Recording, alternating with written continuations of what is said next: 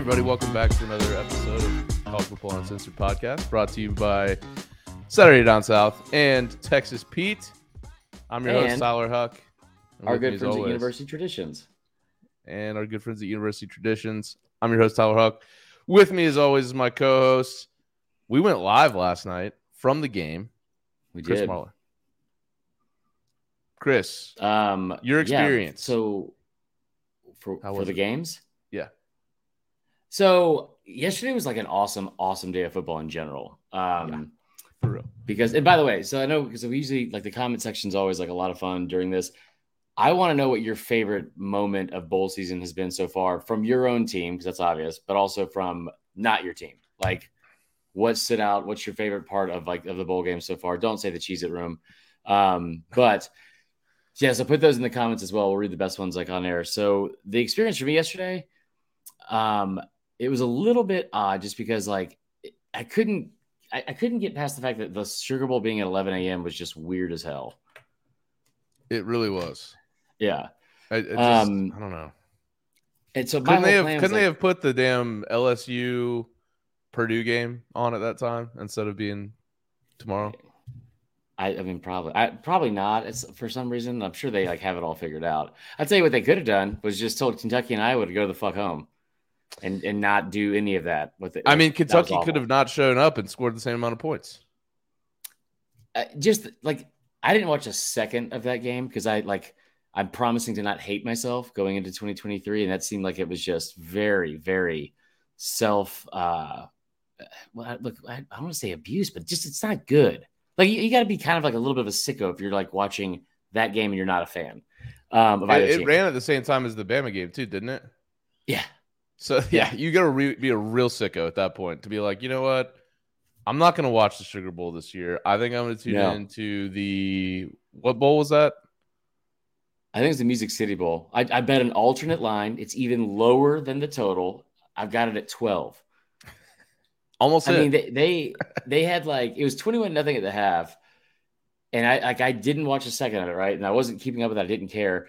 And then they were showing the recap, like the replay or, or like the highlights or something. They were like, "Man, Iowa's defense stepping up again, two pick sixes. and I was like, "Oh my god!" Of course it happened. Of course that's how the game Yeah. played out. So so Kentucky could have not showed up and scored the same amount of points as they did, but Iowa couldn't have. I mean, they had 14 points off of defensive touchdowns. So if Kentucky hadn't shown up, all they would have been able to score was seven.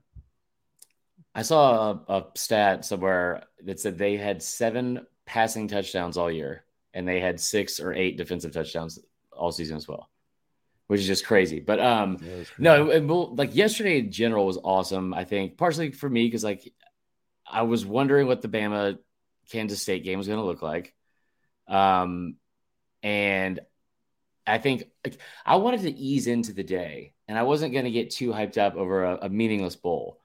And in the first six minutes of that game, when Twitter was exploding about Bama being down ten nothing, our own social media guy Alex uh, Ansted tweeted out like, "This is the Bama team you guys want to see in the playoff."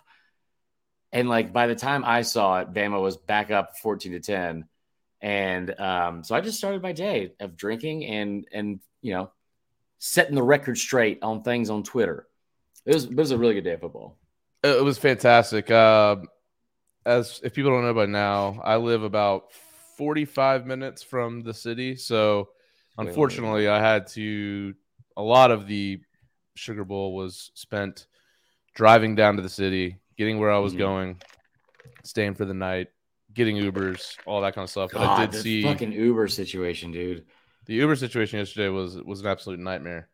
Um, also trying to deal with it while you're like 50 bourbons deep is not good. My wife was ready to kill me. 50 bourbons deep. I mean, I didn't, I didn't. I obviously did not drink 50 bourbons. that's fair. Um, Could have been at least. no, 20. so but like we did, and we do want to get like talk about like the other bowl games as well. I think like we have to talk about the, the college football playoff semifinals now because that was like I think it's like what we've we've been waiting on for like years now is these matchups that we've like wanted to create, we look forward to, and like you're trying to pair like the best versus the best, and and reward the teams that deserve to be rewarded and put them in the playoff. And every single year, it's like seems like it's a giant letdown. Outside of like you know a couple of those Clemson Ohio State games, um, I mean, 11 of the 14 semifinal games going into this season were um, decided by, was it at least a touchdown or was it like double, double digits? I think it was double digits. And seven of those were decided by 20 or more points, which is just like, when, you, when you're like setting up a whole system, like not rigging a system, but the whole point of your your system you're putting in place is like we're to put the best teams and the best games and blah blah. blah. What's up, Johnny Ricks? Um, and then you just routinely have just you know like a shitty blowout game where it's over in like the third quarter. Yeah, yeah. I mean, that's obviously. I think this as a double header of games, this is obviously the best semifinal we've we've had yet in the CFP era. Um, that, like, don't ever let Bama back in it. I'm fine with that. Um, it started obviously uh, during the day. You had TCU in Michigan. Um, TCU, we've been on them all year, um, and they did not disappoint. Um, what a game! Fifty-one TCU game. What's that? Why are we opening with the TCU game? Because it was the first one of two. We should talk about the Georgia game since most of our audience was there with us last night, and we were there. We were there. Don't you serve, well, save the best for, best for last? Are you one of those guys that that tries to do the best first, and then the rest of it just sucks, right? No, I just think it's the most topical guys. thing. It, like that that it was one of the best games of the year, maybe in the last several years, and it's like I think that's probably what we should talk about first. All right, let's talk about, talk about Bryce game, Young for the next four to twenty-seven minutes. All right, let's talk about the Georgia game then. Go ahead. Your thoughts. It's so mad. Um, okay, Tyler, is the biggest game of the, of the, year so far, besides maybe Georgia Tennessee. Mm-hmm. Yes. So going into that game, I thought stop being mad. Um, I was I was super pumped because I, I thought that like one I hate Ohio State and I hate I hate the Big Ten and I realized like the night before and I got like a giant Grinch smile like on my face for like like almost 24 hours because I realized like I was walking into a win-win situation in this Georgia Ohio State game. Like I was playing with house money. Because if Georgia beats Ohio State, that's what we all kind of thought would happen, and they're going to go to the Natty, and Ohio State fans can shut the fuck up a little bit on Twitter for a while. They're the worst. Also, like you know Ryan Day and some of those other like guys who were like openly talking shit during media uh, availability this week about Georgia. I, I would have been fine with that. And then I realized, like, wait a second, if Georgia loses, not only does that mean Georgia loses, but it also means that the preseason predictions we made where I said Ohio State would beat Georgia for the national title, I would have got to pat myself on the back on that. And I was doing it all first half. Well, that wouldn't have been true though, because they would have beat them for a playoff. But no, uh, I think going into the game, it felt like a lot of people were just writing Ohio State off because of the yeah. Michigan game. And I was saying that leading in. I actually happened to tailgate with a bunch of Ohio State guys and gals.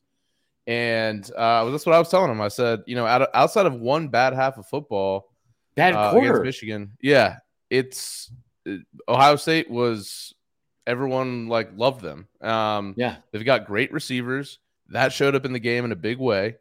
Um, and look, man, I mean, for 55 minutes, it, or really, I mean, Dude. 58 minutes, uh, Ohio yeah. State looked like the better team. I mean, it was a very evenly matched game. Um, Those are the two best Stroud, teams in the country. CJ Stroud was incredible. He was awesome, man. I like everything Ohio. So I, have, I feel like I have so many takes or takeaways from this game and it's not even like good or bad from one side. It's just like I, I, I feel like there was just it's like nothing but positives. Like those were the two best teams in the country, clearly, in my opinion. Yeah. Um, especially on that like given night because I all we've seen from Kirby and, and that defense and like all season is like when they want to put the clamps down. We saw it against Tennessee. You know, when, when they want to prove a point, they prove a point, and they've just kind of either played with their food or they've boat race people and and you know like with LSU, they put up 50 points like it was nothing. Mm-hmm. So I just kind of thought after, especially, you know, after what Michigan did from just running the football, that like Georgia could, they could do whatever they like, whatever game plan they wanted to put in place. So it's we're gonna run the football down their throat, or we're gonna like we're gonna pass like all over the field, like you know, with Stetson. I thought they would like you know win by double digits with either, and I was wrong. I was like completely wrong about Ohio State. And I tell you another thing I was wrong about was Ryan Day and how good of a play caller he is. How like it, the fact that team every single time they took every single fucking punch that Georgia could throw at them. It. They played an incredible game, and like I don't think I've I, I walked out of there like just I feel like with a totally different view or perception of Ohio State and Ryan Day's like as a program, and like how prepared and and like I think elite they were in in every single form of the game. I guess like on on uh, Saturday night, but they're fans too, man. Their fans got stuck on Twitter because well. a lot the Bama Georgia game in 2017, second 26, that was like 80 20 Bama, Bama Georgia. It was like maybe 40 60, closer yeah. to 50 50. Yeah. That was awesome. Was, I mean, uh, just in, in the, uh, the box that I was sitting in, it was like half Ohio State fans in the box. Like I was, just, I was shocked. Um, yeah. man, what an impressive night. I mean, the fact that Ohio State's O line kept Stroud upright all game. I mean, he had time to pass, and he was running like like yeah. he hasn't done that all season. Didn't have a single rushing touchdown in in twelve games, and he is like dicing them up at like it, it, every single turn. Yeah, no doubt. And I, I thought, um, obviously, Marvin Harrison Jr. was incredible. It sucked that he got knocked out of the game. He didn't play in the fourth quarter. That oh, obviously, got a receiver got hurt. Yeah, Receiver Didn't Ohio State already have another receiver out? Yeah, he did. He's preparing for the draft. Wow, that's, that's awesome. Good for them. Two two missing receivers in this game. Wow, good for Georgia, man. But it's they not an excuse. It's just an excuse, right? You know, here's the thing. We're gonna get into this at the very end because I I did not I haven't seen this side of Georgia fans in a, in a while because they've been so great. They've been so dominant. Um, but I think I there was a very real childlike fear. I feel like that was like sweeping across that that stadium with Georgia fans because like I think they were a little bit in shock when they were down 14 points. Stetson throws a pick. They're like, I mean, I knew that Day would be able to scheme up some like effective play calls and maybe get into like the end zone early, but at some point they're going to make adjustments. And when Georgia tied it up or went up like 24 21, and, and it's like there's a minute left and a half, and Ohio State went 75 yards in four plays. It's like, holy shit. Yeah. I mean, it, just, it was incredible. Both teams took took turns just answering the bell when that when it had to be answered. And um, you know, Georgia was down 38-24 in the fourth quarter. Fourth quarter. Um incredible. And so any questions of you know resiliency or you know, because obviously for pretty much all of last year, uh, outside of the SEC game, and all of this year, really. Um, not facing a ton of adversity. Eh, that's the thing. And I've almost felt like Kirby tried to like like manually like manufacture some adversity throughout the season, like the Kentucky game. I felt like like the Kentucky game, they could have probably done whatever they wanted to with Kentucky, but they've just like very comfortably played to a 16 to 6 win on the road. And like because that was one thing like a year ago they had not had anyone come close to them besides like since the Clemson game in week one, and you know when they get punched in the mouth against Bama, I, I think it was like kind of a difficult way to respond. Like they you know they didn't know how to respond. Mm-hmm. Um, so I don't. I mean, I don't know if Kirby actually manufactured. I don't know if Sarkisian's drinking it. I, I, but either way, they did an incredible job. Like, and that's why. I like, I know there's been a couple comments about like well, like, you know, they had all day to throw, or like, I, just think it was like best on best, man. You talk about that left tackle is going to be a top 10 pick. It, it, like, I know Georgia fans were upset about like the Kelee Ringo thing, but like, he got you torched. were facing, he did. He got torched by Marvin Harrison all night long. I mean, Harrison torched. He's got his he's a, on on yeah, he's, right? He's. Uh, did he win the Biletnikoff? I can't remember now. No, because Justin or Jalin Hyatt scored 87 oh, yeah. touchdowns against Bama. So Mm-hmm. Um, but I mean, like the thing is, it, it, it's the best receiver in the country. It's a top five pick at, at QB. Yeah. I mean, sometimes you're gonna get beat. Uh, you know, it's like it's like it would be like watching like Barry Bonds like go up against like I don't know, like a Roger Clemens. Like That's a better example. That's a much better example. um, but no, I thought it was like I was, I was worried for Georgia for a minute. Like when I was they too. got out of the Uh, half, man. When they went down 21-7 is when I first saw it from the Yeah. Georgia fans, including my wife who was sitting next to me. It was funny too because you know I was wearing the Georgia gear. I, that's the first time I've ever done that, and I had my Florida State gear on as well. And I was just wanting a good game, truthfully. Uh, I, I didn't want to sit there and watch a Georgia blowout. Of course, I never had it in my mind that Ohio State would blow out Georgia. So I just wanted a good game. And so I had these two guys sitting behind me that were like big Ohio State guys. And I was like quietly dapping them up when they would do something good. And Right. my wife caught me at one point and she was like, I can't believe you. So I had to kind of mute my uh, fandom or, or lack thereof. Um, but I could see it, you know, when when Ohio State went up 21-7, I could see a little bit of a fear A lot of it. Georgia fans. Yeah. Well, and, and like with good reason, because like, that's they're at a point now, and like, this is something. It's a testament to how good the program is. It's like you're going to be in like what's essentially a one to three game season every year. Like it's not going to be as much fun as it used to be, almost because like you're going to beat the shit out of everybody, and then you're just basically hurrying up through the season to get to the playoff and like get a chance at winning a natty like every single year. And you know, you look back at it, like 13 wins, like you know, their first 13 0 season they've ever had at UGA. Like you get a Heisman finalist at quarterback. The defense is great after losing. Like the story was great, and and and they were. They seemed like week in and week out, really consistent and really dominant. And then all of a sudden, you're like, oh shit, this could all just go. This could all just be for nothing, if if we like don't get our shit together. And I think so for me, like because there were so many cool moments in this game on both sides, really. But like, you know, Georgia getting after after Stroud early, Stroud being able to step up and put that team on his back, and and like him and Stetson, they literally had like a mirrored uh like stat line outside. I think like Stetson had like 50 more yards, but they had the same exact like completions and attempts. Um, again, him doing it with his legs. But how about like Arian Smith? Like the first pass of the game was was to AD Mitchell, which I loved, and he scores the game winning touchdown. But and you know, your leading receiver is a guy that we kind of wrote off because we he got injured again. And I remember saying, like, I wonder, you know, I it wasn't to be like a dick, but I was like, I almost wonder if like that kid's got something else planned for him from like a higher power or something. Like he's not supposed to be playing football because every single year he's had some devastating like season-ending injury. Comes up with three catches for like 119 yards. Yeah. Yeah, I mean, look. So, the, I, I'd say the two standouts outside of that, you know, incredible catch by Bowers, uh, where he uh, that play where he levitated essentially. I saw someone mention in the chat. You Um, you had Arian Smith. So, l- let me go look, tell you the game log for Arian Smith this this year. Uh, think he had his first catch came on October first against Missouri. He had one catch in that game for seven yards. He had one catch against Tennessee for 52 yards and one catch Mhm. against LSU in the SEC championship game for seven yards.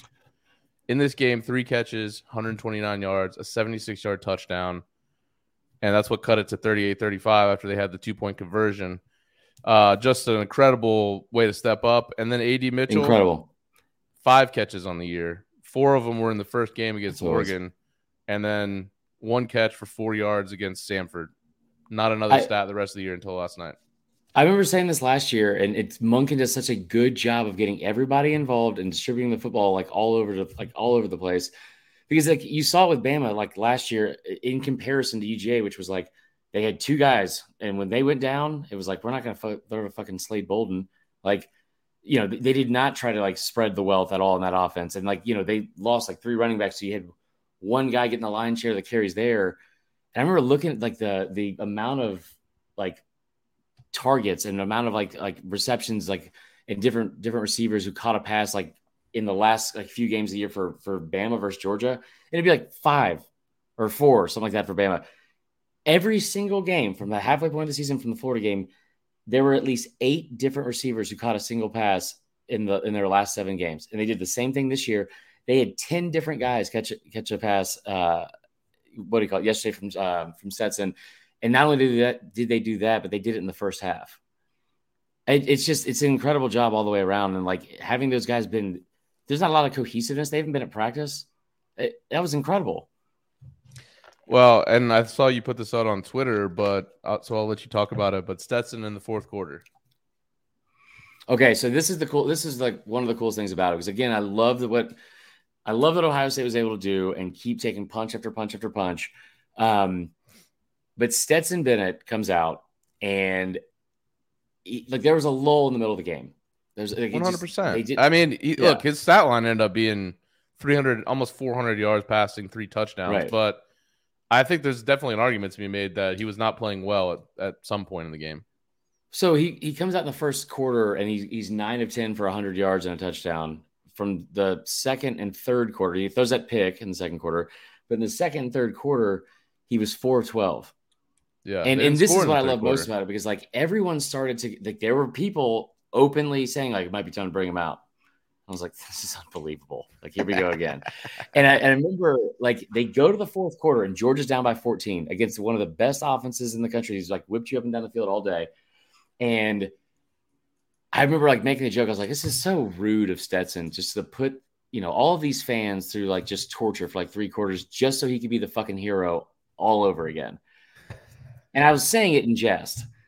But Stetson comes out in the fourth quarter, and I said this was the cool thing. Even last year when they beat Bama, was like they had the chance to, you know, take him out, run the football, whatever. Georgia was averaging averaging nine point eight yards per carry at halftime, and they they went away from. And by the way, Ohio State that was what was so impressive impressive about Stroud. They couldn't run the ball worth of shit at all, at, at all. all. So Stetson comes in and he goes in the in the fourth quarter he goes 10 of 12 for 207 yards, two touchdowns. He had three drives, all three were scoring drives. And and to show you like how ridiculous it was, like in like in the just how much the narrative has changed and maybe how like lazy the narrative was before. One of my buddies texted, me, he's like, I don't know if Kirby Kirby doesn't trust uh, Stetson. You said at the halftime, like you know, interview, and I was like, "What are you talking about?" And so this was, this was like a super hot take of his, I guess. And I, I go back and look at it. There were 18 total plays that Georgia ran in the fourth quarter. Only two of them were not involving Stetson. Whether it's design runs to Stetson or whether it's like like passing like or like pass attempts, like whatever. It was two of the 18 play calls were to somebody other than Stetson Bennett. And I mean, you look at like that kid and what he's been able to do and how quickly that narrative's changed because – in that building last December, you had, you know, a lot of concern, like maybe we can't win it if he's the if he's the guy. And you know, he had three interceptions against Bama. He comes out, man, and and like in in college football, in the college football playoff alone, just in just in the fourth quarter of college football playoff games, when it matters most, right? He is 15 of 17, 88% um, passes. Uh, he's averaging 19.1 yards per attempt he has five touchdowns and zero interceptions. It's just incredible, man. Absolutely incredible. Um, where Georgia could have lost the game, they were pretty abysmal on third down. They had a 20% success rate on third down, yeah, which is in the sixth percentile. But where they won the game, 11 explosive plays compared to three yeah. for Ohio State. I mean, I just felt like every time it felt like the game was getting out of uh, Georgia's grasp, they would make some monster play, like some huge play down down the field. Right. And it just saved them. And um well, and again, it, like back against the wall, because I tell you, I tell you what, the most un, the two most uncharacteristic things I saw from Georgia, like they missed a couple field goals, so they played like a B minus game. I feel like it was not, it was not a good game, like like you know, as a whole. Missing it, like you know, the the field goals. I think obviously that comes that becomes like a huge issue later on. But like scoring with like a minute to go in the first half, and then and you're getting the ball coming out in the second half, and allowing Ohio State to go right down the field in four plays, 75 yards to take the lead again. That was very uncharacteristic. And then the other thing was second and goal from the three yard line. Todd Monken ran some fucking weird, like reverse to like to Ladd McConkey, who's like already not like he's like a shell of himself because of that knee injury, and they end up losing like eight to 10 yards and, and we're like, it, I think they almost fumbled or something like that. And you look at it, like they have to settle for a field goal that, you know, like that could have been like the source of nightmares for years to come if they end up not scoring. But final drive, you give Stetson the ball five for five, 70, I think it was like 82 or 75 yards right down the field, ball game. Just uh, I, I think one of the all-time games, uh, definitely probably the best game I've ever been to live. If I had to say, um, I, I will tell you that was a better game than than second and 26. Yeah, just an incredible, incredible game. Um, so obviously Georgia fans, and and the cool one of the coolest things. How about the timing? Have you seen that video online? That was cool. Yeah, the peach or the ball drop, like the exact moment that Ohio State missed the kick. Just what an incredible night for Georgia fans. I mean, it's been an incredible two year run here, and we'll see yeah. how how it ends because they go and they're not playing Michigan; they're playing TCU. They are. They are. And I, I did want to say one one last thing about this, because I don't know if you saw the the one person here in the in the comments, Caleb with a K, which is I love it. Um, I did not. This, this was with a K. I, Jay Woody, our our Facebook group moderator, called me today and was like, "Are you seeing all these comments about the game?" I was like, "What about it?" He's like, "Was there like a bunch of missed calls or something like that?" I was like, "I don't, I don't think like there was no part of that game that made me feel like officiating decided the outcome." No, is that fair? Absolutely. This is going to shock you, but a select few, I think, Georgia fans, when they got their backs against the wall and put in that old familiar position they were in, where they might yeah. lose in like like horrible fashion, right? They went right back to their instincts and and immediately started blaming the refs. And so this was an actual like I didn't think this was a take, and I, there's multiple people said this like that was the worst officiated game I've ever seen in my life, and I was like, hmm. each team had four penalties for like 40 yards. Did you watch the like game right before this game? Because there was some real bad refereeing in the in the Michigan TCU game. I just I hate the fact that like we we have to do we like we can't just enjoy anything or or like it, it everything has to be something, right? Yeah. And so there was a there was just like a bunch of comments, and it wasn't just like one person; it was a bunch of people. Like they were. Look at that. I'm guessing you know this guy. I have no idea who that is. Okay. Um. Yeah. This is this is. I love this. I love this. Um. So and, and yeah, also, and, and this the Swampy McGee makes a good point. Yeah. yeah. It, it, Every, I, I didn't hear anybody sure. complaining about the refs. Any, but, like I had a lot of Georgia fans around me. Nobody was really complaining about the refs. Oh, so. this a, this can't be a real person hold on, put that picture back. What the fuck is this? Is he in a barbershop quartet? um, no, I, I, I, you know, and like I think there are times like yeah, when there's bad calls and stuff like that. That Ole Miss game was horrible, horrible. But I just thought this was like at every single turn, it, it was one of the best games between the two best teams. What is this? What is happening right now? Everybody's mad at you now about the ref thing. Okay, so I'm going to read this from Caleb with a K. It says, "Sick of the gaslighting routine, Marler. You you use the quote horny for disrespect line to mean Georgia fans look for disrespect where it isn't there, which you do. Then you routinely disrespect Georgia fans even now. So I haven't disrespected any Georgia fans.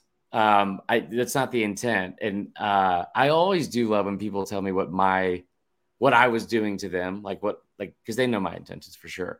Um, but if you left that game and your only response was was the worst officiated game ever, fucking go outside, touch some grass, and and like that was one of the best games of all time. And you know, you know what? You know what the refs didn't cost you? The refs didn't cost you that fucking play on, on second goal from the three. Refs didn't have you miss two field goals. The refs didn't have you routinely make like like I guess like lapse in either either judgment or just like broken plays like in the in the secondary uh, None of that happened. And, and, you guys, Ohio State played their best game of the season, their best possible game, like they could have played. A plus, like 100%. And Georgia, Georgia was still able to win. That says so much about that team and that program. So I, Listen, I don't know what you could be upset about, but if you go on like a fucking tirade in the Facebook group bitching about refs in a game that you won, I don't know how to tell you this, Caleb, but you kind of sound like a little bit of a bitch. And the whole uh the whole horny for disrespect thing and like gaslighting your fans. I don't I don't know how else to appease Georgia fans at this point. I just like I've, I've predicted them to win the Natty. I say like I, I just I don't get it. Yeah, I mean I I don't I personally Michael I can't believe the Chris up. the Bama boy is giving us this lecture. Also, you don't get to call me boy when you're in a fucking like khaki shorts and and bow tie. Like, uh, what what is going on here in this picture? um. So yeah, it's it's uh. It, it was an interesting game for sure. I, I I think you know obviously hat tip to Georgia for because you're right. I hadn't seen Ohio State play like that all year. Um, no, CJ Stroud hadn't played that way all year. Um, Marvin Harrison had, but you know, you finally had Emeka Egbuka who was a five star receiver. Mm-hmm. You know, 112 yards, eight catches on nine targets, a touchdown. I mean, their guys showed up in a big way. Julian Fleming, another yeah. five star receiver, five catches on six targets, 71 yards. I mean, dude, how about that secondary shutting down Brock? Like, at yeah. one point, Stetson had 22 pass attempts and and he had two targets to Brock Bowers at that point. Um, so yeah, just just an insane level of play throughout the, the game on both sides. I thought. Right. I mean, I I didn't think Georgia played a bad game. Their defense clearly no. it didn't look like it has in the past. That's for sure. Yeah, um, I think that um, I was part a little of that surprised just... about the lack of pass rush and stuff like that. But but also, uh, you know, again, like I, I just don't think it's anything that's like the sky is falling. I think it like you know, I, I, have a hard time believing that there probably wasn't a single hold on Jalen Carter for 60 minutes because of just how much of a monster that kid is. But man, I mean, like it, it's if you saw, remember like you were showing like the the roster like talent composites, whatever from 24 seven. If you remember, like the Georgia and Ohio State, like just from a number standpoint, it's like the Spider Man pointing me, like it's, it's almost identical. So, I uh maybe one day I'll play the guitar on here, James just for you. Um, I did hear. Uh, I was listening to some um, podcasts that recap the game just to get kind of some other people's opinions because obviously, I will say I love going to games and that that mm-hmm. atmosphere mm-hmm. was just uh, just so awesome to be at. You do miss a lot not listening to the broadcast, and apparently. They said on the broadcast that Jalen Carter, like in the first quarter, was coming out like he was like fatigued and really? someone here in the chat is saying Jesse in the chat saying Bowers was sick. It was. It was also uh, kind of like chippy at times. That like I, I, watched the replay last night when I got home, but I saw it a couple times during the game. Like it was, especially like uh, like on the like the lines of scrimmage, it, it got a little bit chippy, like especially early on. Uh, I will say that I think it's insane that you watched the game when you got home last night, considering you told me you didn't even leave the stadium area until three thirty. Listen, Tyler, I don't I don't know how to tell you this, but I didn't go to sleep, and I don't care. It was a lot of fun. I slept today. I think I. But I mean, like, one, I was just fucking pissed because we didn't get. I didn't get into an Uber until three thirty in the morning.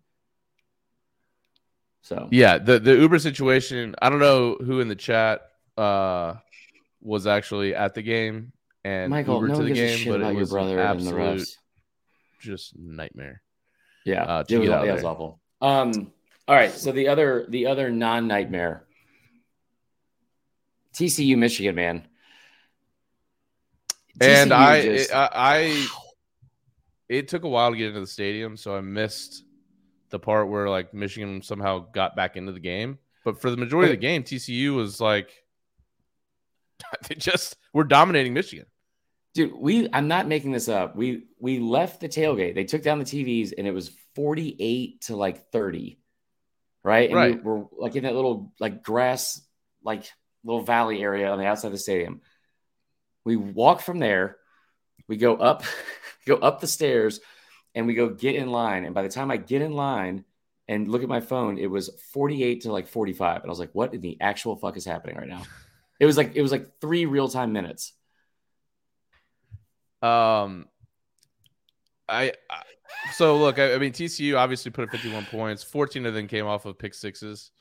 Um, need a yeah, live game crazy. watch for the Natty for sure. That could be fun.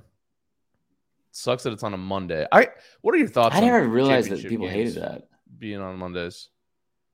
I I always I mean I wouldn't say I liked it necessarily. I just I never I didn't know everyone hated it.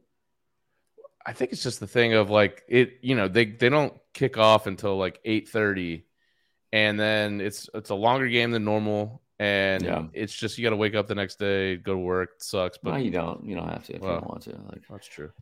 Um but yeah yeah so jj mccarthy i mean the, the, game started where they went for it on fourth and goal. They tried some weird trick play that had no chance of ever working.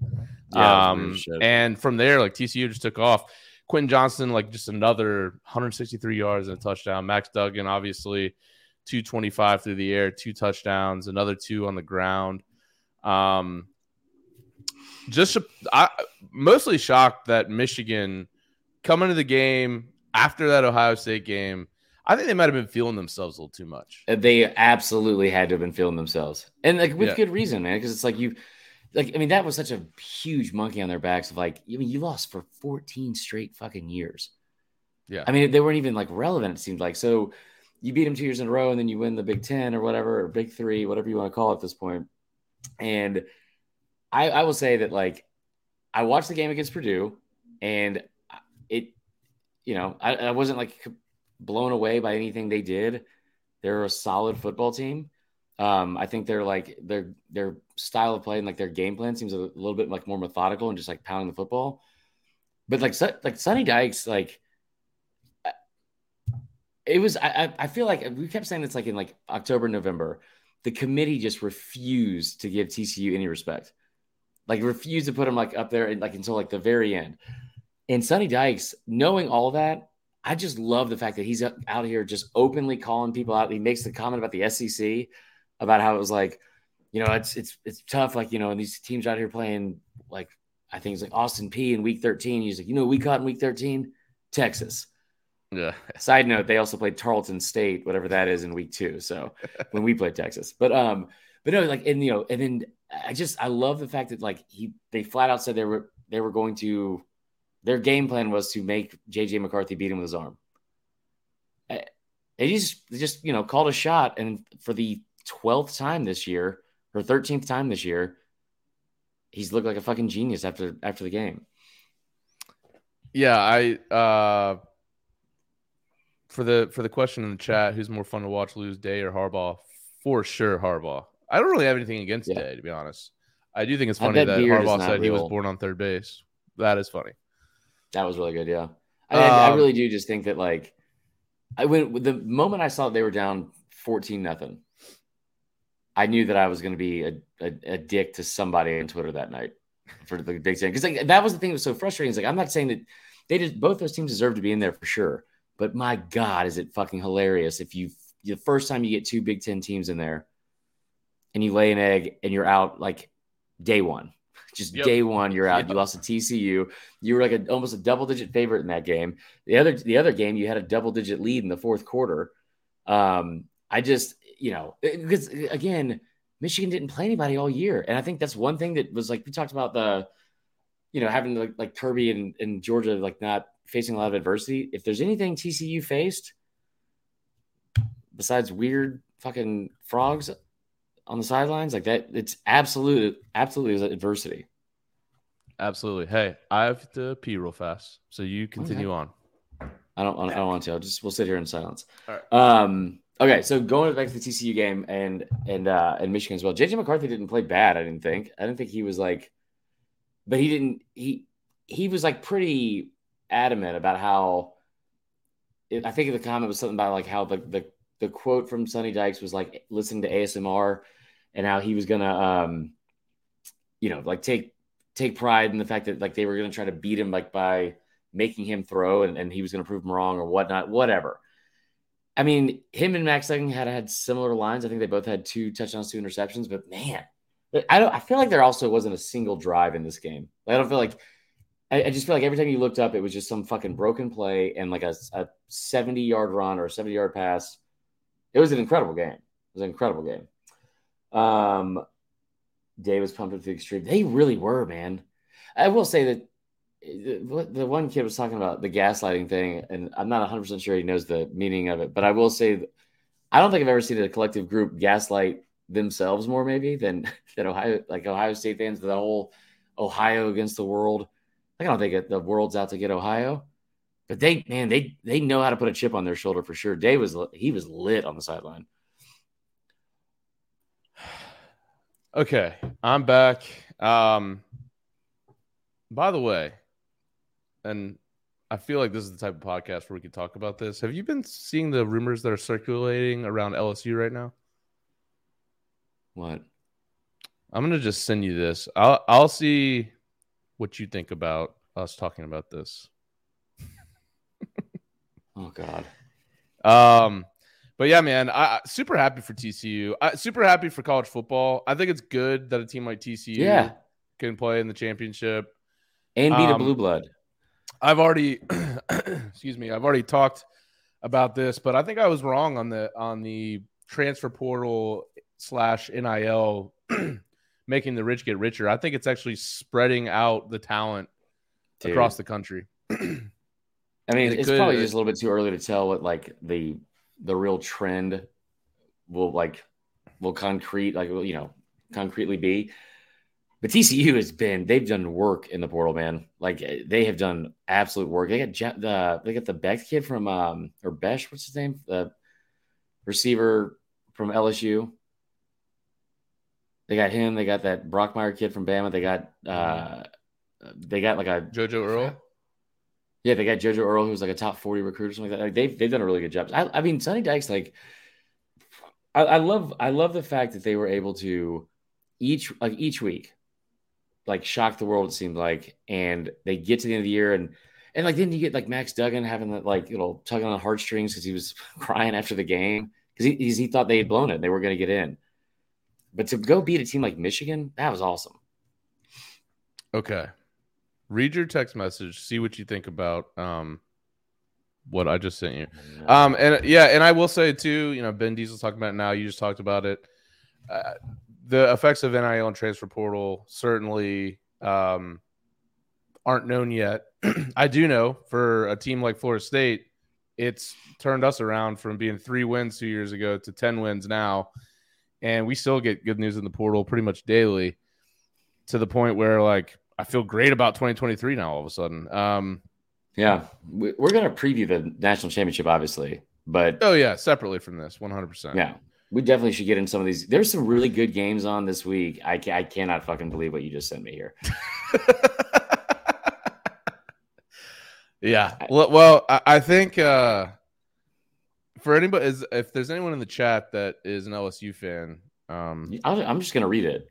please, yeah, go ahead, please. All right, By we're all gonna kick off 2023 with a sex scandal in the SEC. um, LSU rumors. Let's do it. so this says secret board scoop, which already sounds fake. Yep. Not out in the public sphere yet, but Boutte was just the tip of the iceberg. Just the tip of the iceberg. Yeah. So Apparently as you, as some of you know. Boot, K- yeah, Kayshon Boutte said he was going to go to the NFL. Then he decided he, he was going to come back, and then he was mysteriously not coming back all of a sudden. I don't think it's mysterious. I think he's just, I mean, if you would have told me he was just going to get paid, I would have believed that. If I didn't realize that it was a sex party gone Yes. awry. So continue. Apparently, there was a sex party in Atlanta during the SEC championship Day, and the participants got caught. I don't know if we should read the names. I mean, Kayshon, we've already done that. I'm reading all of it. Okay, It's- all right. I didn't I mean, this was it. on the I- internet, so this isn't like something Yeah. that I. It like, I'm says like- it says here on like I'm looking at it right now, and it says it was written by it was a three part um, job. It was written by Emery Picker, um, Caleb Tillman, and then also Michael Castleberry. They're the ones that actually reported on this. So if you guys want to get mad, blame them. they were in the um, sex party too. They had a sex party. Yeah, but they were just filming. They got left out for sure. At least five people have been identified uh, in the sex party. Kayshon Boutte, Destiny Wilson. Is that a player? The on-campus recruiting coordinator. That's a female. Oh, that's she's, oh, that was a comma. Oh she's God. actually Oh the God. lone, the lone female in the sex party, which is I don't like that. troubling. Um, Cortez Hankton, the wide receivers coach. J.R. Belton, the director. I just don't feel like I would have wanted to have. I one, I would never want to have sex like like anywhere close, it, like in the near vicinity of another person, a friend, a relative, anyone. Boutte But was so coach? the, these are fa- okay. The facts of this: Boutte was dismissed. Uh, Destiny Wilson, the lone female, resigned like on December eighth. She has a history of this sort of behavior, and LSU failed to catch it in due diligence. Hold on. Cortez- What do you mean? She's a history of this sort of behavior. We cannot say that. That it's what it says on here. We're not going to kink shame anyone. Uh, Cortez Hankton, the highest paid wide receiver coach in the country, will be terminated spanked him, effective after the bowl game. So that's what we're gonna look for tomorrow. LSU plays Mississippi or uh, Purdue. If Cortez Hankton gets fired, I'm gonna start believing this rumor because this says I, I mean, Hankton's getting. I want to believe it now. Yeah, I mean, I do believe it now because I choose to. But Hankton is going to be uh, terminated effective immediately after the bowl game.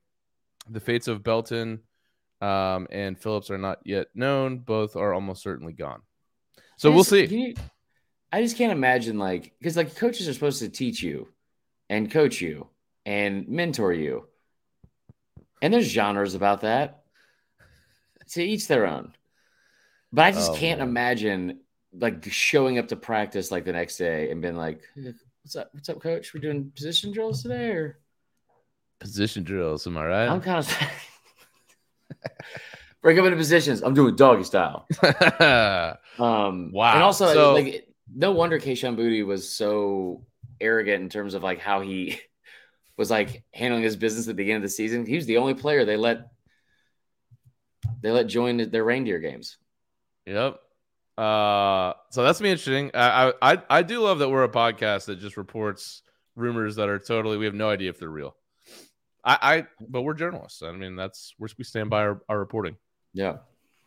Um. All right. So obviously we're gonna get into um the TCU Georgia game at a later date. I saw the yeah. early line was 13 and a half. That's oh, by the way, the price for the tickets just plummeted immediately too. TCU, we were talking about this last night. TCU can't be that big of a school. Oh, I did the deep dive and it could not have been less interesting. Uh, like real quick, okay, because you know how I nerd out with these things. Yeah, TCU was there. Just wasn't anything. It was like no one would have found anything.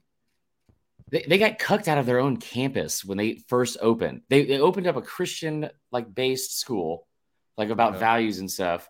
Um, they actually have over 60 different religions represented there, though, not just Christianity. But when they first opened, it, apparently, like Fort Worth, like was like a small town, and then within a couple years, it became like a boom town. And then, like, boom I town. guess it's like Tombstone. So people took over and put like casinos and saloons, and like, so the entire place just turned into like I forgot what they called it. It was like Hell's Half Acre or something, and it was just like I don't know, dirty ass mustache cowboy hat Vegas, but in like in the 1800s. So they left. They left their own campus and went to Waco. And then they Waco. were there. They were going to stay there across town from their rival, and then that school burned down. So they went back to they went back to Fort Worth. Interesting. Okay. Yeah. Oh yeah. So there you go. Swampy McGee's got it here. Fall of 2022, TCU had 12,000 students. He's reading it from my graphic, right? Yeah. Yeah, he is. It's a very small, and they don't have the biggest endowment either. Neither is Kayshon Boutte, from what I've heard. Well, maybe we'll find out soon. I hope. Um, talk about a guy's uh, draft stock plummeting over a year. You don't know that? Maybe the NFL's into sex parties. Um, I mean, the NBA is for sure. So we have almost gone an hour. Um, so we yeah. can lightly touch on the other games. Uh, what, were, the things that stood out to you from like the the week after Christmas bowls and stuff like that? Um, I, there's a couple for sure. I was very impressed with Tennessee. Um, yeah. I thought I thought that they would struggle just given that their two best receivers were out, plus obviously Hendon Hooker was out, and I'm not a fan of Joe Milton. Was very wrong oh, on that. I believe he won the, the, MVP of the game, didn't he? Uh, I have no idea, but he, if he didn't, he should have for sure. Um, I, I believe he did. I thought that was really impressive. Uh, you know, Clemson. Eh, I'm I'm very interested to watch Clemson next year because, I mean, they're basically like it feels like Klubnik. If he's not good, this could be the end of Clemson's like really good run. I love that you say this like several times a year. If Clemson wasn't in the ACC, they would be a four-loss team for sure. Yeah, I mean, um, Florida and Florida State's on the rise, bitches. Let's go. Um, yeah, obviously. The, uh, hold on, real quick. The thing with Joe Milton, I I'm gonna apologize to Tennessee fans because I, I I was so wrong about this because I kept saying how I understand how they offer like he's got like an incredible arm, but he doesn't have like any a lot of accuracy, right? That seems like be like that's constantly been his problem like throughout his eight years in college. Um, and this offense is predicated on like not just you know, intermediate routes accuracy, but like throwing the deep ball and throwing it very, very accurately. I didn't know if he could do that. It, I, I think like I'm going to make a comparison here that's going to sound stupid, but he's like almost like Aaron Judge a little bit because, or maybe like Giancarlo Stanton.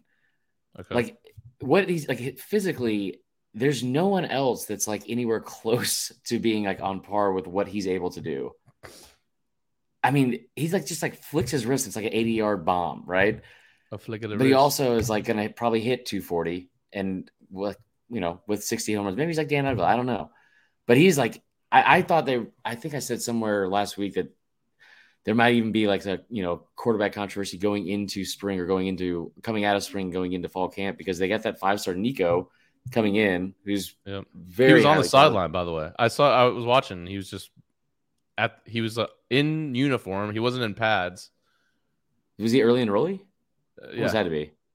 Um, like early yeah, enrolled really good, in man. December, I guess. Yeah, that's also fair. But no, I I thought Strange. like I, I just assumed because like I mean you know if Milton could execute it like he probably wouldn't have left Michigan. He probably would have been like you know continued to be the starter over Hendon Hooker. Um, but man, man, like he talk about taking advantage of an opportunity. That was awesome. Yeah, that's great for him. So I mean, I guess. Well, yeah, I, I would think that the Nico kid will be starting at some point, but you may have Milton as the starter going in. Um, let's see. What else did I like? Let me go look at the games here. The FSU game was cool. The FSU game was fun. Great game. Um, we, man, I'm a little disappointed uh, about the defense. I think they're going to have to get some things fixed uh, in the secondary uh, to have real aspirations for big goals next year. But man, the offense is so fun. I love Jordan Travis. I, I cannot Travis believe, awesome, I cannot believe he is at the point he is now with his talent level. I mean, he he was There's... like legitimately not good like two years ago, like not good at all. I was, if you would have told Bo me, Nix, also not yeah, good, right? Um, so obviously, I was super happy about that. Florida State's continue to get a lot of really good news in the portal, guys coming back. Um, shout out uh, the Notre Dame South Carolina game was really good. That was awesome. Um, I think I picked South Carolina to win outright, and I was feeling good about that. That that didn't come to fruition. Um, how about Texas Tech? Okay, so this is this is the one game that has stood out to me the most during this this uh because whatever day that was, it was the Arkansas awesome game too. Oh yeah. So all right, let's get into this because this is like um like before like like I guess every game goes on December 30th and December 31st. Obviously, you get into like New Year's Six bowls and like some of these bigger bowl games. Um, and it, like anybody that has been like uh, you know sitting on like a, a, soapbox about how bowl games don't matter, and it's like Kanell even said something like you should be you should have to have won nine games or maybe it was eight games to be bowl eligible. I was like, there's been so many good bowl games. I mean, Oregon and UNC. The, you you brought up the uh, the Notre Dame South Carolina game. Your game against Oklahoma. Um, man, it's just been it's been a really really Pitt, good bowl UCLA season. was really good. I don't know if you watched that 37-35. Um, Pitt won, right? Pitt won. Yeah, I, I was shocked by that. Um, did you get a chance to watch the uh, Ohio Wyoming game on Barstool? Absolutely not. No. I mean, obviously the two teams aren't great, but I thought it was pretty interesting, like side deal that I mean, like they just could say whatever they want. Like they were cussing. He the GD like, on live TV, did he? yeah, yeah. I, like I'm yeah. sitting here with this like smug look at my like in like dismissive attitude about it, but like this, I mean, that's what we do. yep. um, no, but I mean, you know, good for them. It's pretty cool. They have their own bowl for sure. Um, so the TC, the, the Texas Tech game, the Texas Tech Ole Miss game. If there was a case to be made about how bad officiating was impacting a game, it was that game over anything else this bowl season. Okay, and I, I missed that. I, so it was like because it was a late start. It was like a nine o'clock start for that game. I think y'all's game was still on.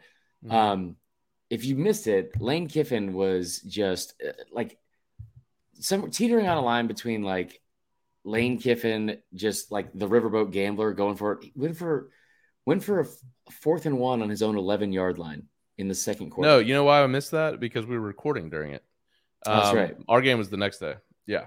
Okay.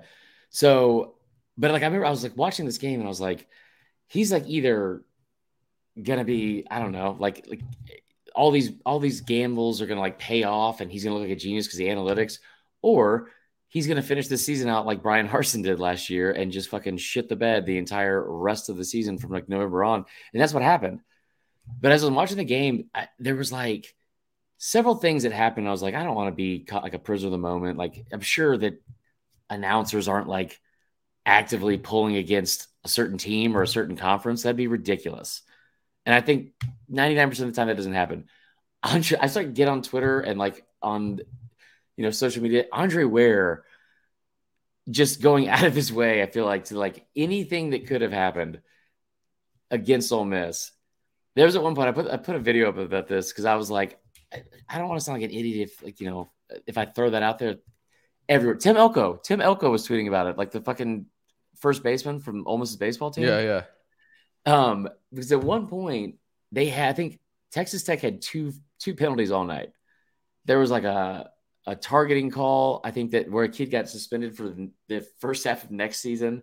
Um, and at one point they had like a it was like I don't know, it was like a third and one or something like that, and they were just dissecting. There's so many fucking reviews in this game, and it's clear that the kid's knees are on the ground because that's how gravity works. Like, and he was falling to the ground, and Andre was like, I'm "Ah, not a big gravity guy. I'll just be honest. gravity bong, dude." That's about it. Oh, sick. Yeah. Um, but Andre Ware was like, "Do you see any daylight between his knee and the grass?" And the guy next to him was like, "I don't, I, I can't fucking do it. This is like, it was unbelievable. It was, and then like, like late in the game, they have. uh Did you see that one-handed catch that um Malik Heath made in the corner of the end zone? I don't think so. So he he's getting like just bodied by the defender. He's like grabbing his jersey, and he just one hand cradles it into this like the side of his, uh, his left side of his body, scores, and they have to go for two because they were down by like ten. So they go for two, and they run this like crossing route, and the guy's like almost wide open. And as he's about to break free, the linebacker for Texas Tech turns him like like with both hands, like like this. And I was like, that I feel like that's a flag, and they didn't call it. Andre Ware immediately goes, "That's really good coverage. That is really good coverage." And Dude, Andre should- Ware is a horrible announcer, by the way. Is he? He's like, it's not good. No, no, it's not good. No. Also, Um, you see RG three the fake pregnancy thing. Uh, yes, I did hear about that. That's weird. Did you hear about the baby? No. It wasn't born. What? So, like, they were trying. I think they were trying to make some like viral moments, like, "Oh my gosh, RG three found out his wife was going to labor in the sidelines, and he bolts like out of the stadium." So, like, they it, it was clearly staged, and he was like on the phone. He's like, "You're going into labor," and he like runs out like, like high fives like all the guys like that are he's he's like on the sidelines with, and then sprints out of the stadium. Was this at the Michigan game? I have no, no well, probably. It's, it's one where Cole Cubelic was at, whichever one that was. Yeah, that was Michigan game. So he sprints out of the stadium because his wife's in labor and then tells everyone, he's like, no worries, guys. Uh, I made it home just in time as she was going into labor. So lucky me. And they were like, what? What was it, a boy or a girl? And he's like, she didn't have the baby, which I didn't know was an option. I, No, it. is- I mean, it may not have been that she was in labor. Um, but yeah, that's that's pretty funny. it was really weird. It was very weird. Um, obviously, we got some good games coming up tomorrow. We're not going to preview You think we're going to end this we're an hour in. podcast without me talking about that Bama win in New- Orleans? You're wrong. Oh yeah, of course. Uh, I'll say my piece, and I'll let you kind of end the show talking about the Bama game. Um, thought I just I'm I'm so glad that it worked out that Bryce Young and Will Anderson decided to play in the game, and um, I haven't seen Will Will Anderson's stats, but I mean Bryce Young just He 15 of that much. 21, 321, five TDs. Um, just an incredible game from Bryce. And obviously, it's crazy to me that he never won a championship at Bama. He, he Um, did. He was on the 2020 team. Well, but like as the quarterback. Sure. Okay. Um, yeah, I mean the walk-ons won too, asshole. I just, I just, it's so weird that like this two-year window where he played for a, a national title. Well, because like- I because I think he's the best QB that I've seen at Bama. It, I, like, again, don't want to be a person of the moment, but I think he might be the best player they've had. He's definitely the best quarterback they've ever had, and that's like really saying something from Jalen to uh, Mac, Jacob Coker. right. Don't Um, JP Dubs. It also has me very, very concerned for whoever comes in next year, just because of the natural fall off you're going to have of like talent. Because I, Drake Maye. you, uh, he's going to Notre Dame. You, you brought up like the, No, the that's numbers, Hartman. right? Hartman. Oh, that's right. You brought up like the uh the numbers he put up. Mhm. So Kansas State like went on a roll like to end the season, right? Offensively and defensively. They were putting up like 39 points a game, like 460 yards of offense.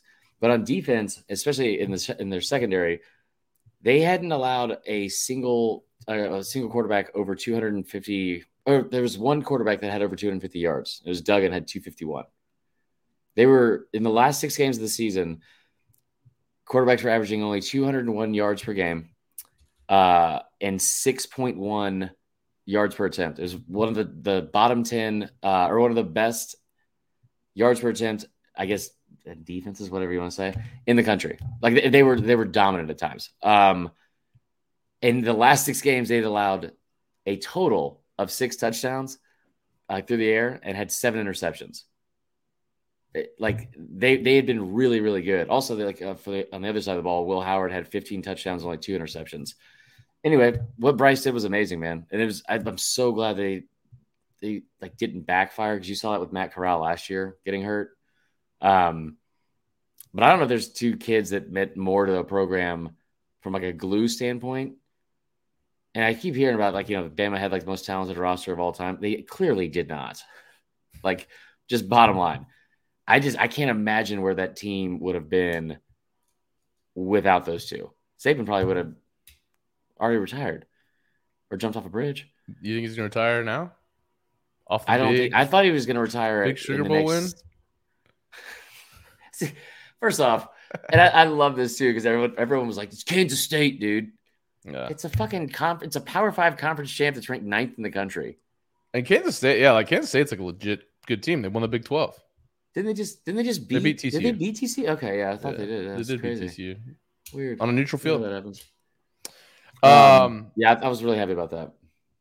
yeah, it'll be interesting. Do you know who like is the? Have you heard anything about the um? What's that five star kid that you guys Ty uh, Ty Simpson. Simpson? Is he going to be the guy I next that year? name. I have no idea. I think I, that, that sounds like the guy that used to host those like remodeling shows on ABC. Oh yeah, that guy's name was Ty. Yeah, that's why then I guess. Yeah, Um, so I like I don't know. Like like again, I think Milroe probably has like the Milroe's just a physical freak, and I would love to live in some universe where he is going to be the starter. But knowing full well he is going to lead that team to a nine and three record no matter what. That is the ceiling Right, and the right. floor. Um, but yeah, I, I don't know. So Uh, couple questions here in the chat, and then maybe we'll we'll call it for the night.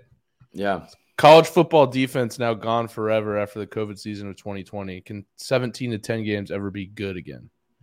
Uh, my personal opinion is it really had nothing to do with COVID. Um, I know we try to basically blame everything on COVID, but uh, it's just the way games are called now. Um, like it- there's so much favor in turn in, to the offense when it comes to how Yeah. refs call games.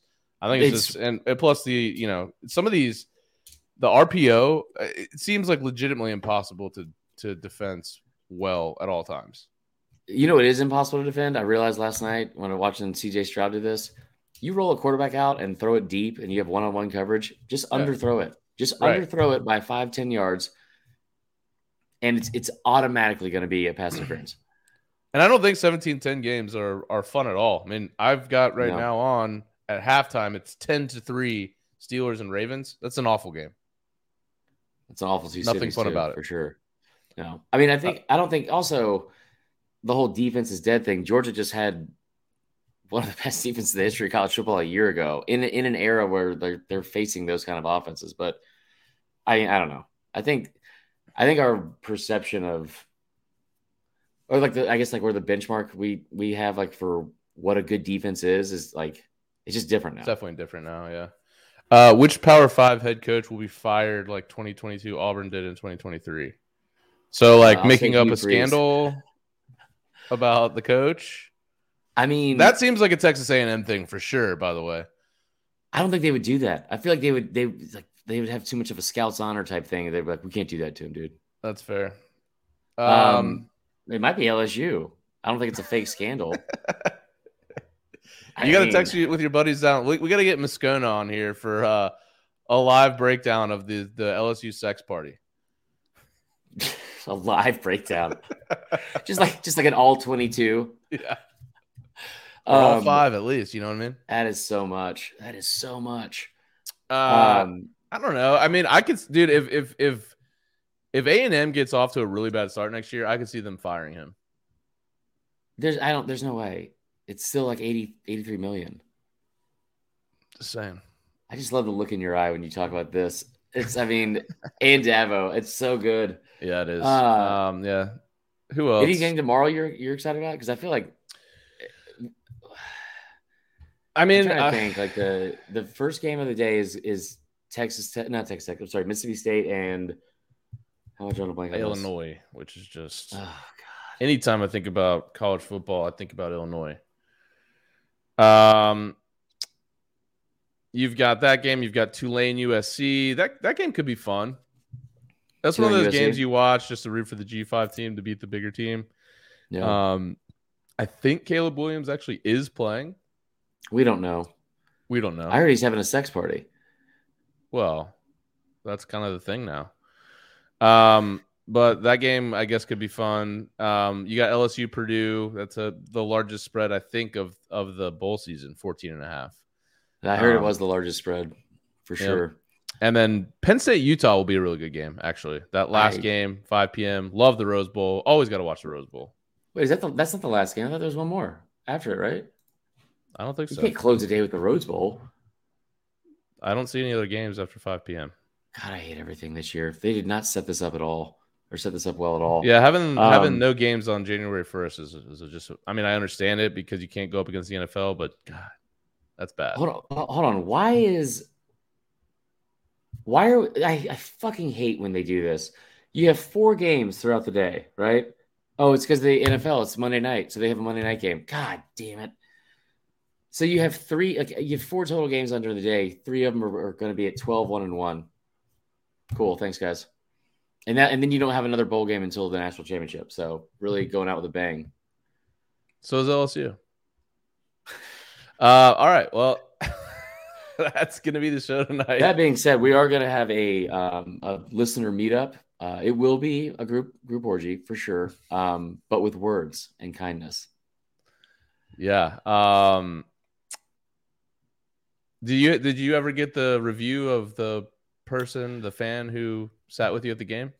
Okay, yeah. So a little context: to this we uh, we gave away tickets to the Iron Bowl for somebody, some lucky winner, to sit through sixty minutes of Alabama football with me, which is not lucky at all. Um, they also gave us tickets to the Peach Bowl, so we went yesterday and uh, had a blast. We, we were sitting next to um, two, I don't know, twelve to twenty-eight year olds. I can't tell anymore at this time. Um, two girls. One of them got so drunk that she put her feet up on the like the person in front of her on his shoulders like an ottoman Okay. and then just passed out Hmm. that was really nice um anyway but there was a, a review that was left I'm, i feel like you should read it not me Okay. Do you want to send it to me? Do you want to email it to me? yeah i feel like we should we should just do this for next time because it's going to take a Okay. second right yeah That's fair. Uh, just as an update, it appears that uh, the Destiny Wilson uh, on-campus recruiter for LSU, is, she has blocked her Twitter and Instagram currently. she you mean she blocked it Like she she went on private. That's usually a sign that things are am- amuck.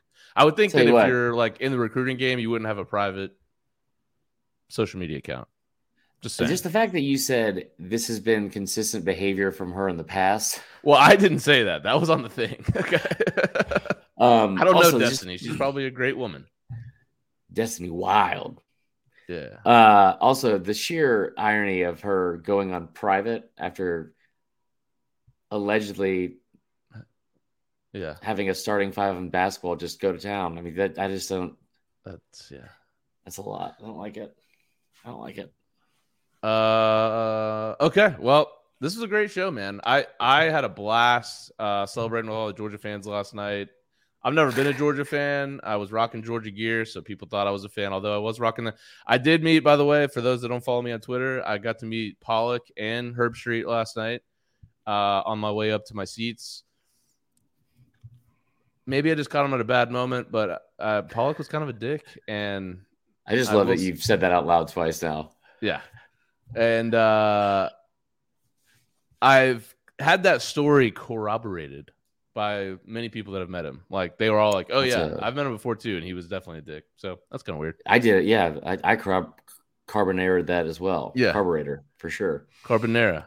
Uh, but Yeah. Herbstreit was a great guy. My wife, um, who had drinks like I did, uh, was like, he, "You've been on his podcast. You've been on his podcast." She I'm said it to Herbstreit. Yeah, yeah. Oh god. I was like, yeah, yeah, yeah. You know, you, you probably don't remember me, but you know, But it, what deal. you said will be burned into my memory forever because it was yeah. haunts my dreams to this day. I should have told him about the Luke Bryan thing. God, it was so bad. Anyways, I would give But- anything for him to redeem himself and be like, I, I must have like, I, I'm I'm sure I was just making a joke, or like, I just Jesus Christ, he's got to denounce that. It's so bad. yeah, Herbstreit's a good guy, man. I, I'd say He's like really. He, he, like you know, for being such a big celebrity in the college football world, like he's super approachable and nice. Um, By the way, are you kind of over Chris Fowler at this point? oh, I've been over Fowler. He he he took so much joy in the 2014 season every time Florida State was losing. Why?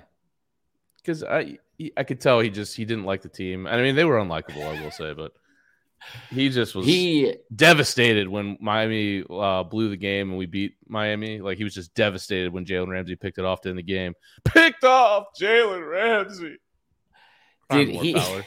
he had like I used to I used to think he was he used to be like Rece Davis. He did everything, and then he kind of slipped into this Dan Wolken phase where he's like, you know what? Yeah, I am. Um, where he's like, I just want to do tennis. I'll just do tennis in the big games. He loves tennis. And so like now you'll see him on like some of these like calls. Like he'll be like a, like a like Rece and then we'll be in studio and he'll be like, I'm actually in Miami. How's the weather up in, in Connecticut, huh, guys? And I was like, what a dick. yeah, absolutely. know how you get Marler's going to be doing the war chant with Huck. That's right, baby. You're going to be a Florida State fan soon, dude. I could feel it. Um. Okay. All right. Well, hey, listen, man. It's been an hour 15. We appreciate you guys tuning in. Yeah. Get back to your night. I know none of you have work tomorrow, which is great. Enjoy it. Yeah, it's, it's a new chat- year. So Yeah. new year. Happy New Year. Make sure you Happy New Year to you, man. Yeah. New year, new some, year. Going to uh, be living in some- Florida what do you now. Resolutions. That one guy can stop being a bitch. Uh, I am starting a whole new daily routine.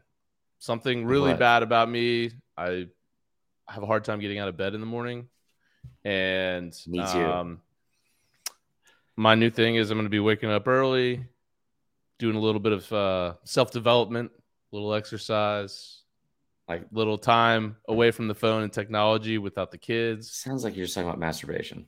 We'll see how long this takes before uh, I give up on it, but I'm gonna start with my new routine too, which is I'm gonna I'm gonna like sleep into the afternoon because I'm more Okay. productive at night oh, okay, yeah, that's that makes Yeah. sense.